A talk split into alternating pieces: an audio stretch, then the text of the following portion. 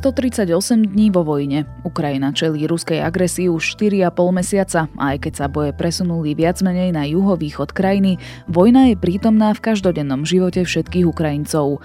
Dnes sa budeme rozprávať o tom, ako to vyzerá v jednotlivých mestách a či ešte stále trvá ukrajinské odhodlanie. Je útorok, 12. júla, meniny má Nina. Dnes bude premenlivá oblačnosť, miestami na severe a východe prehánky. Denná teplota sa bude pohybovať od 22 až do 27 stupňov stupňov. Počúvate Dobré ráno, denný podcast denníka ZME s Janou Maťkovou. Tento podcast vám prináša ČSOB. Založte si ČSOB Smart účet a máte ho navždy bez poplatku a podmienok, teraz aj s bonusom až do 75 eur. Bez poplatku, bez podmienok, na veky. To sa dobre počúva. ČSOB. Pre vás osobne. Najprv krátky prehľad správ. Starostovi Dolného Chotára Františkovi Dorovi a aj jeho synovi potvrdil Najvyšší súd trest 25 rokov väzenia v prípade objednávok vražd, informovali Aktuality SK. Prokuratúra pripisovala starostovi okrem činnosti pre juhoslovenskú zločineckú skupinu Sátorovcov aj objednávku troch vražd, z ktorých dve boli aj dokonané. Polícia začala trestné stíhanie v súvislosti s prípadom nesprávne vyoperovaného oka. Incident, v dôsledku ktorého prišiel pacient o obe oči, sa odohral v bratislavskej nemocnici Ružinov. Včera pokračoval proces v prípade vraždy Jana Kuciaka a jeho snúbenice. Bývalý policajt Štefan Mlinarčík pred súdom povedal, že dôvod sledovania Kuciaka nevedel. Zadanie na sledovanie prišlo podľa neho približne na jeseň 2017.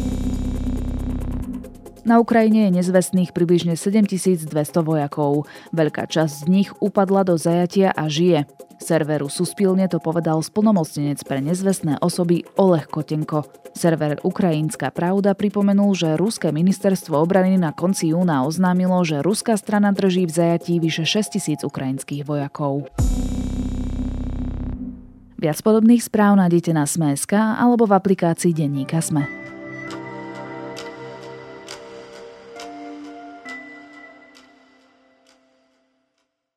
Navštívili 11 miest, precestovali vyše 5000 kilometrov, počuli nespočetné množstvo ľudských príbehov a videli tragické následky ruskej agresie. Spolupracovníci denníka SME Branislav Ondrášik a fotograf Michal Burza sa vydali na cestu po Ukrajine.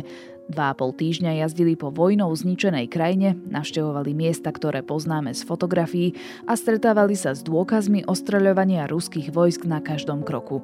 Ich reportáže a fotografie si môžete vyhľadať na Sme.sk. No a o svojich zážitkoch nám teraz porozprávajú aj v podcaste Dobré ráno.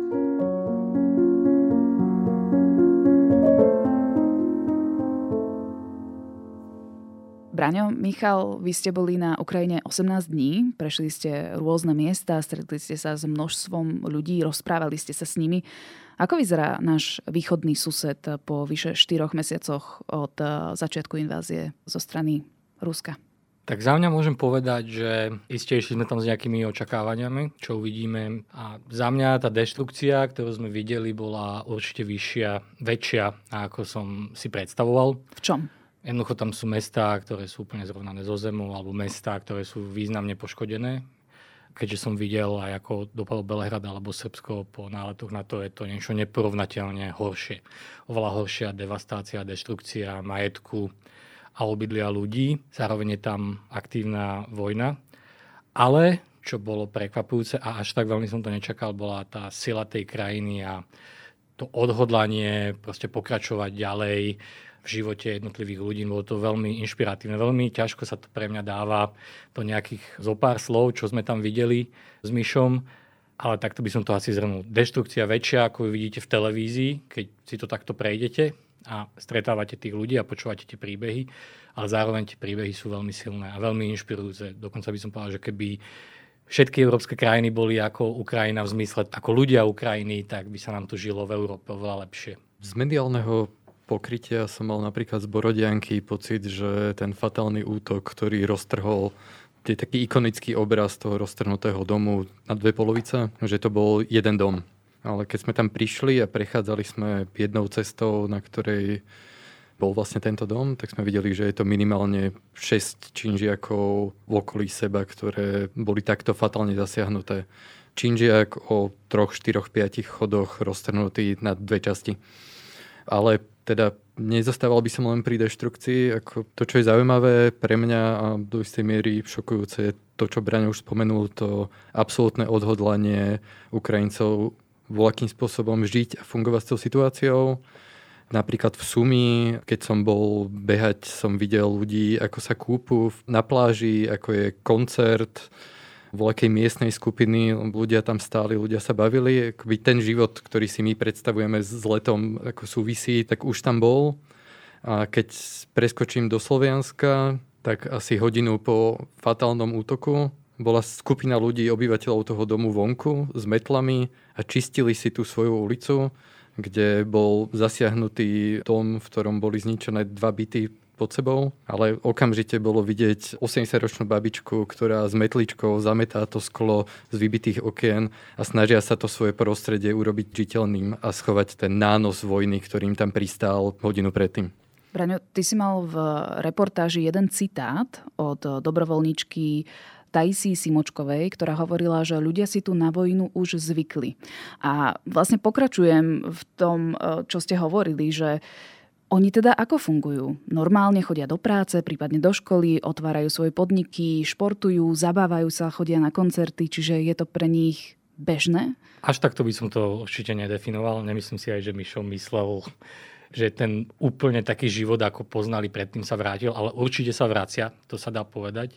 Áno, dá sa povedať, že ako povedala Tasia v Užhorode, ľudia si museli na to nejakým spôsobom zvyknúť. A je to samozrejme úplne iné od oblasti k oblasti. Keď si vezmeme ten západ Ukrajiny, tak uh, tam sme boli s utečencami, takže tí samozrejme mali príbehy z toho východu a priamo z tých oblastí zasiahnutých e, tou vojnou, kdežto na západe ten dopad tej vojny je relatívne malý v porovnaní s tými inými oblastiami. Keď sa pozrieme na Kiev, tak e, tam sa asi do veľkej miery život už vrátil do nejakých, nie tiež bežných kolají, ale snaží sa vrátiť, ako tam väčšina reštaurácií otvorených, ale nehľadajte tam, že by tam boli otvorené nejaké diskotéky, veľa divadiel je stále pozatváraných a tak ďalej a je tam stále zákaz vychádzania od 11. hodiny, čo znamená, že všetko sa musí zavrieť okolo 9. aby sa všetci stihli vrátiť domov a v iných častiach Ukrajiny to samozrejme úplne iné a Mišo môže hovoriť o Sloviansku, kde som ja nebol, lebo sme boli v Charkive, kde tiež ten zákaz vychádzania bol zase ešte dlhší, myslím, že od 8. do 7. ráno a tam teda citeľnejšie tá atmosféra bola oveľa, oveľa horšia, respektíve oveľa napätejšia, keďže tam sú ostrelovaní ruskými raketami. Keď sme tam išli, ja hovorím relatívne dlho, ale keď sme tam išli, to bolo pre mňa tiež zaujímavá, možno taká najviac úderná skúsenosť, tak pre mňa bolo všetko relatívne šokujúce. Išli sme diálnicou do Kieva, ktorú na, reporter na Sky News nazval diálnicou smrti, kde ste ešte mohli vidieť všetky tie rozbombardované budovy alebo mosty nad uh, tou diálnicou, ale keď sme už odchádzali naspäť, tak aj my sme si už nejakým spôsobom zvykli na to. Ja som rozmýšľal, keď som tam išiel, ako tam ľudia vôbec môžu žiť. Ako, ako môžete žiť v dome, kde vedľajší dom je celý rozbitý. Alebo dokonca aj váš dom a žijete iba v časti domu, ktorá ešte stojí. Ale evidentne sa to dá. A ja by som ešte jeden citát povedal, a to sme videli v Černihive, kde sme boli s maturantami a tam nám jedna študentka povedala, ona maturovala tento rok, čo som sa naučila na tento rok a na tejto vojne je, že aj s bombami sa dá žiť. Rozoberme si tú vašu cestu detailnejšie a poďme teda ako keby od slovenských hraníc smerom na východ, čiže prvá zastávka je v Užhorode. Na začiatku vojny tam mali obrovský nápor ľudí, ktorí nielenže chceli ísť ďalej na západ a teda prekročiť hranice, ale aj tí, ktorí sa presidlovali v rámci Ukrajiny. Aká je tam situácia teraz? My sme do Užhorodu išli za človekom v ohrození, ktorý tam má rozbehnutú misiu a sústreďujú sa práve na zlepšovanie podmienok života interných, vnútorných presídlencov.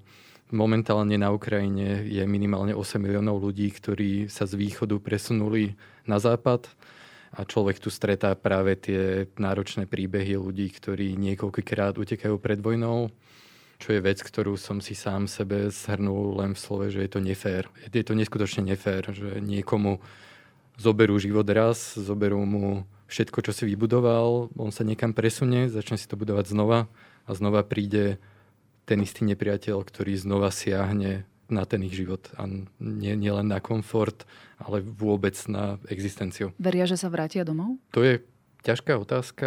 Chceli by sa vrátiť domov. Tento motív s ľuďmi, u ktorých sme... My môžeme hovoriť len o ľuďoch, s ktorými sme sa rozprávali. Nemôžeme hovoriť voľaký paušálny názor Ukrajincov. Ľudia, s ktorými sme sa rozprávali, by sa chceli vrátiť domov, ale len v prípade, ak to bude ukrajinská zóna.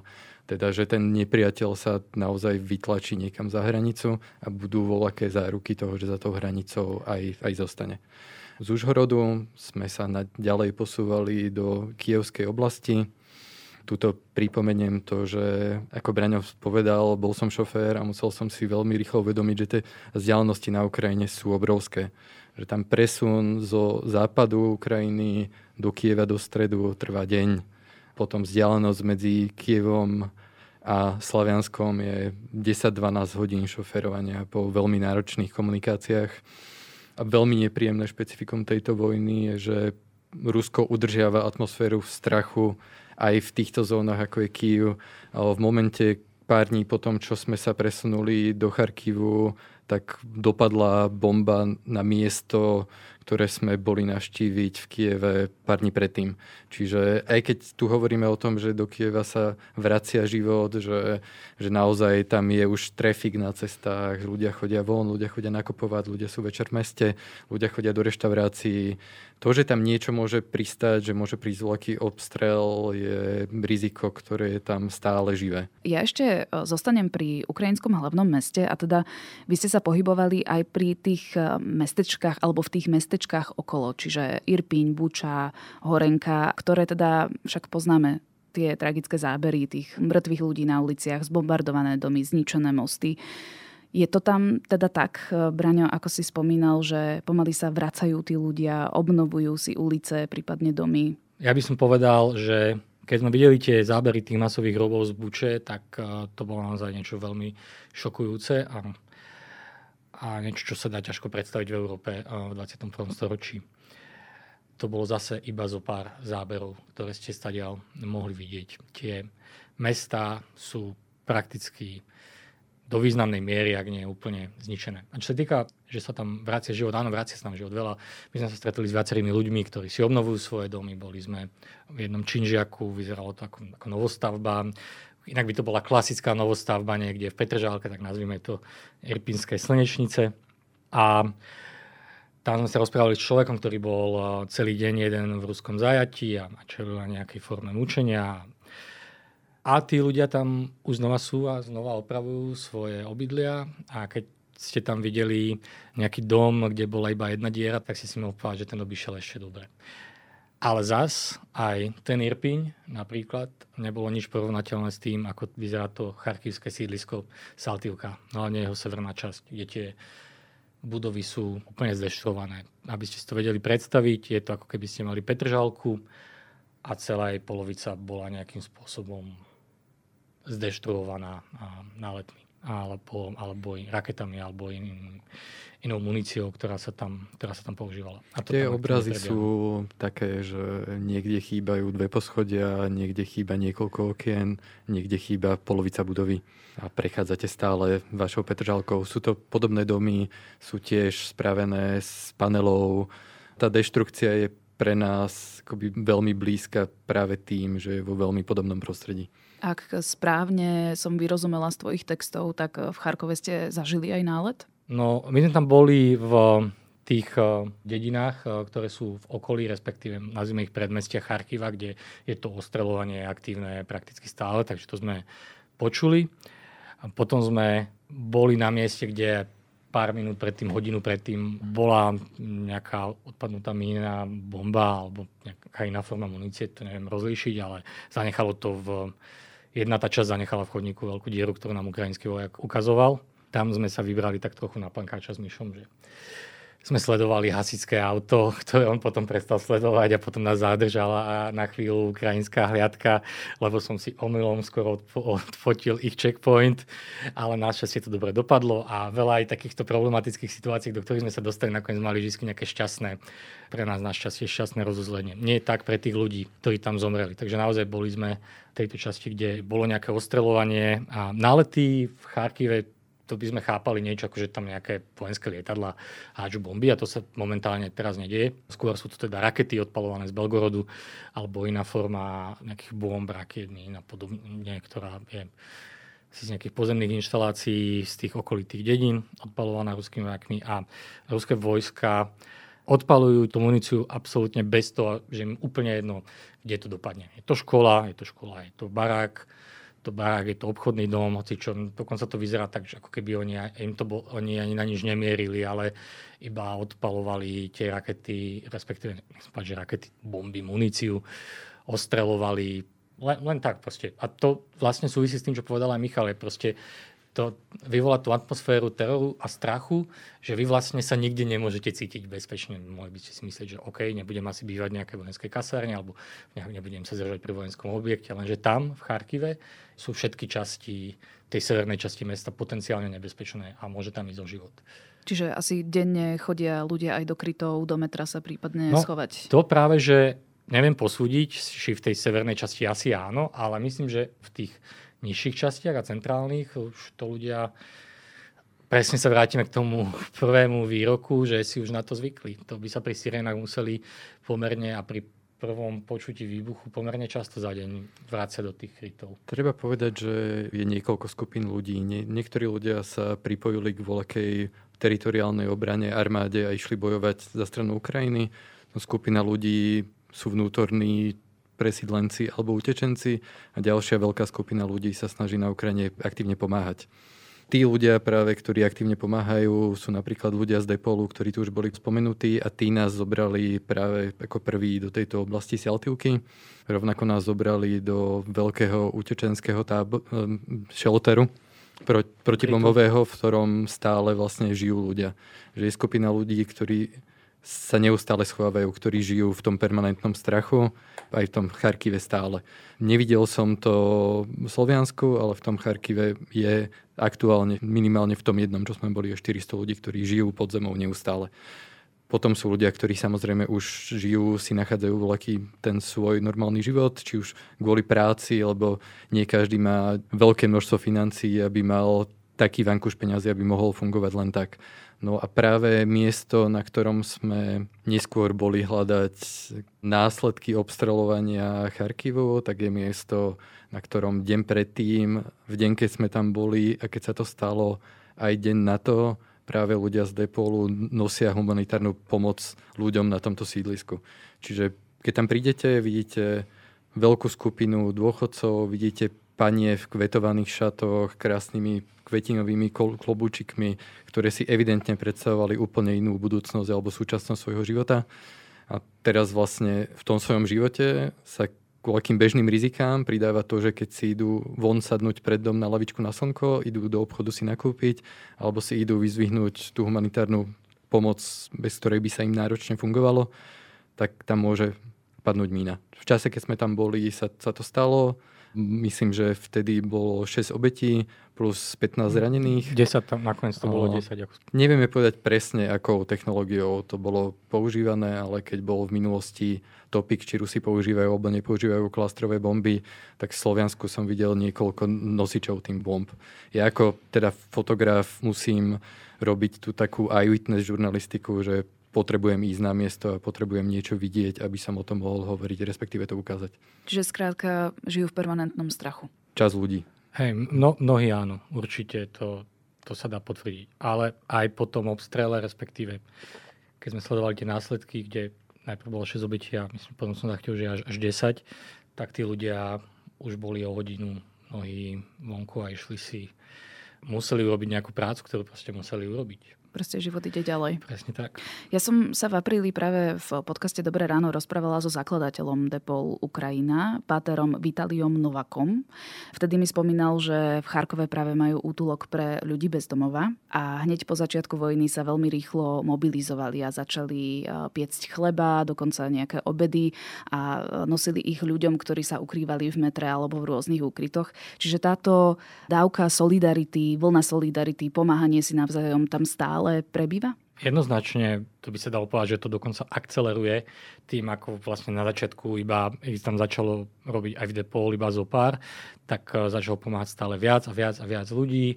Prichádzalo aj viac a viac humanitárnej pomoci, oveľa lepšie zvládnutá logistika všetkých tých vecí, ktorú na začiatku samozrejme nemohli mať na mieste. Že na mňa to pôsobilo, aj keď som o tom písal a veď Miš môže o tom povedať viac, tak skôr to akceleruje tá pomoc a oni vždy chodili presne do tých miest, aj do tých nebezpečných miest pomáhať ľuďom, ku ktorým by sa pomoc nikdy nedostala a som si istý, že, alebo len veľmi ťažko dostávala a som si istý, že toto ešte určite ešte rozširujú.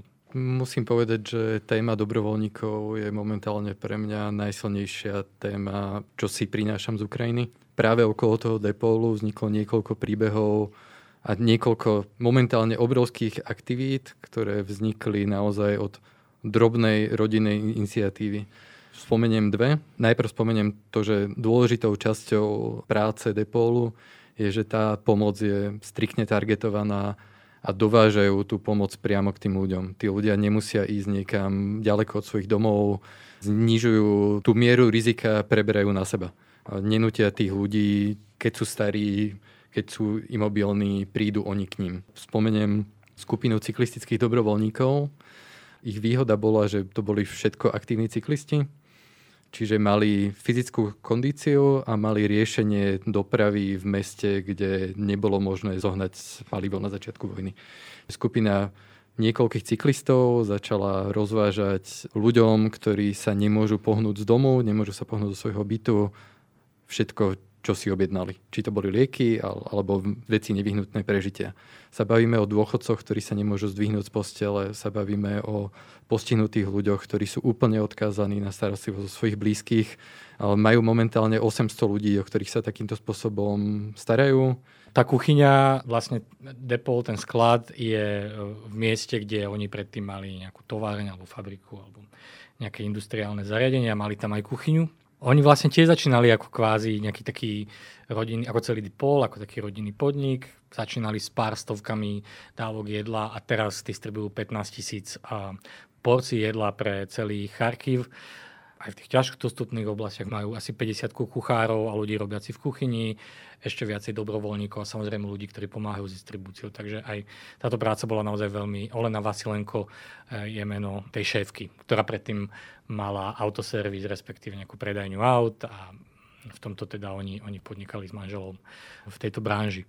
Ale ja by som nepovedal ako Mišo, že, že dobrovoľníci boli, boli určite pre mňa naozaj veľmi silný moment, ale ja som išiel na Ukrajinu s tým, aby som priniesol príbehy rôznych komunít a príbehy rôznych uh, ľudí. A mnohé sme mohli vidieť práve vďaka tým dobrovoľníkom, lebo však dobrovoľníci sú tí, ktorí pomáhajú rôznym týmto komunitám a rôznym týmto ľuďom. Ale zameral som sa v tých reportážach, mnohé ešte len výjdu, napríklad ako, ako fungujú ľudia, ktorí sa starajú o zvieratá. Potom sú to príbehy LGBT ľudí, ktorí, ktorým paradoxne táto vojna pomohla v tom, že ľudia pochopili jednak, že sú väčšie nebezpečenstva ako LGBT ľudia vo svete, keď sa bavíme o ruskej agresii, ale bojujú za tú krajinu v ukrajinskej, v ukrajinskej armáde.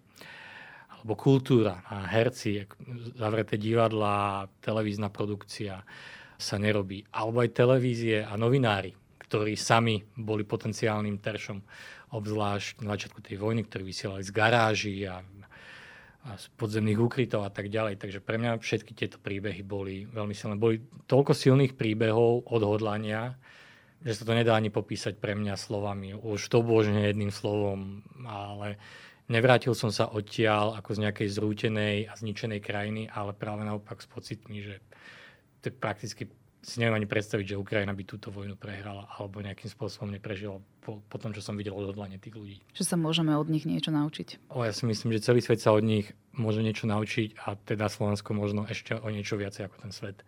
Michal, ty si potom samostatne išiel aj do Slovianska. To je mesto v Doneckej oblasti a práve pred týždňom starosta mesta vyzval obyvateľov, aby utiekli z tohto územia, keďže Rusi zintenzívnili ostreľovanie po dobití Lisičansku. Stretával si teda ľudí, ktorí sa snažili z miesta ujsť, alebo aké tam boli nálady? Ja som za, do Slovianska išiel za vojenským kaplánom Alexandrom Rešetníkom, ktorý sa venuje evakuácii ľudí z oblasti. Na začiatku bolo vôbec neisté, nevedel som, kde budem spať, čo tam budem robiť. Postarali sa o mňa, ubytovali ma a od ďalšieho dňa som začal spolu s ním jazdiť na evakuácie. Evakuácie bežia a budú bežať, ale v Sloviansku bola aj bude voľaká komunita ľudí, ktor, ktorá tam zostane a teraz sa môžeme, teraz je veľa línií, prečo tam zostanú, či sú biední, či sú chudobní, alebo tam mali svoj biznis, ktorý sa museli vrátiť a začať robiť ďalej. Napríklad práve deň pred tým výbuchom otvorili lekáreň, ktorá bola 3 mesiace zavretá, lebo už im dochádzali financie niekde, kde boli na západe, tak sa vrátili domov, aby znova otvorili svoj biznis, ale otvárajú ho niekde, kde je otázka, či ešte za mesiac bude môcť fungovať. A potom tam Alebo funguje veľká skupina ľudí, ktorí pôsobia až rozmerom veľkých bezdomovcov. Určite je tam skupina, ktorá využije v momente, keď ich ovládnu Rusi prvú šancu, aby sa prihlásili k tomu, že oni podporujú ten východ.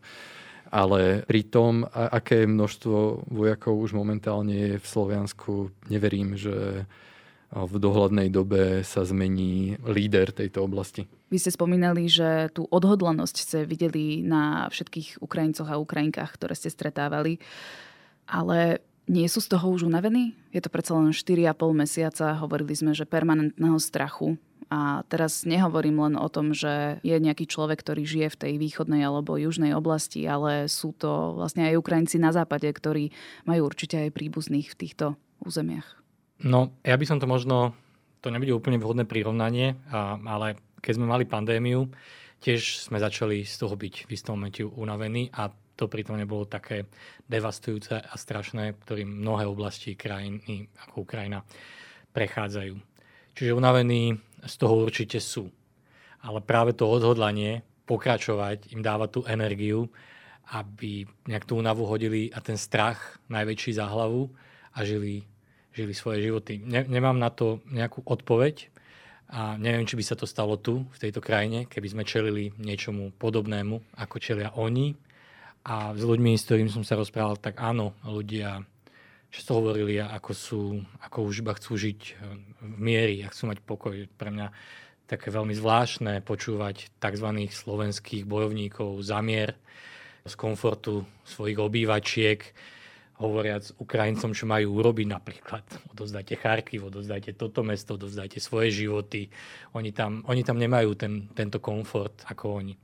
Čiže neviem, z čoho to pramení Ukrajincov a Ukrajiniek a toto odhalenie, ale je to veľmi inšpiratívne, naozaj, keď sa, keď sa s nimi rozprávate. Takže únava tam určite je, ale nie je to únava toho, že ideme sa vzdať, alebo my zmeníme náš život kvôli tomu, že nejaká iná krajina to chce. O ceste po Ukrajine, ktorá sa zmieta vo vojne, rozprávali Braňo Ondrášik a Michal Burza, spolupracovníci denníka SME. Čo ich inšpiruje k tomu, aby boli lepší ako konkurencia? Volám sa Adela Vinceová a na túto otázku som sa spýtala úspešných slovenských podnikateľov zo súťaže EY Podnikateľ roka. Prezradili mi aj typy, vďaka ktorým sú jednotkami na trhu a taktiež to, vďaka čomu ešte nevyhoreli. Ich príbehy si môžete vypočuť v podcaste Prečo práve oni. Už štvrtú sezónu vám ho prináša EY a nájdete ho vo všetkých podcastových aplikáciách.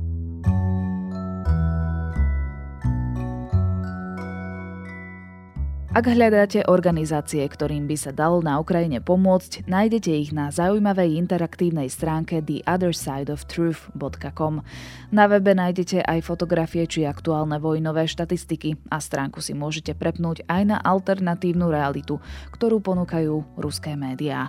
Link stránky dám do popisu epizódy, ako aj odkaz na spomínaný rozhovor so zakladateľom Depol Ukrajiny Vitaliom Novakom. Na dnes je to všetko. Počúvali ste Dobré ráno, denný podcast denníka ZME s Janou Maťkovou. Do počutia opäť zajtra.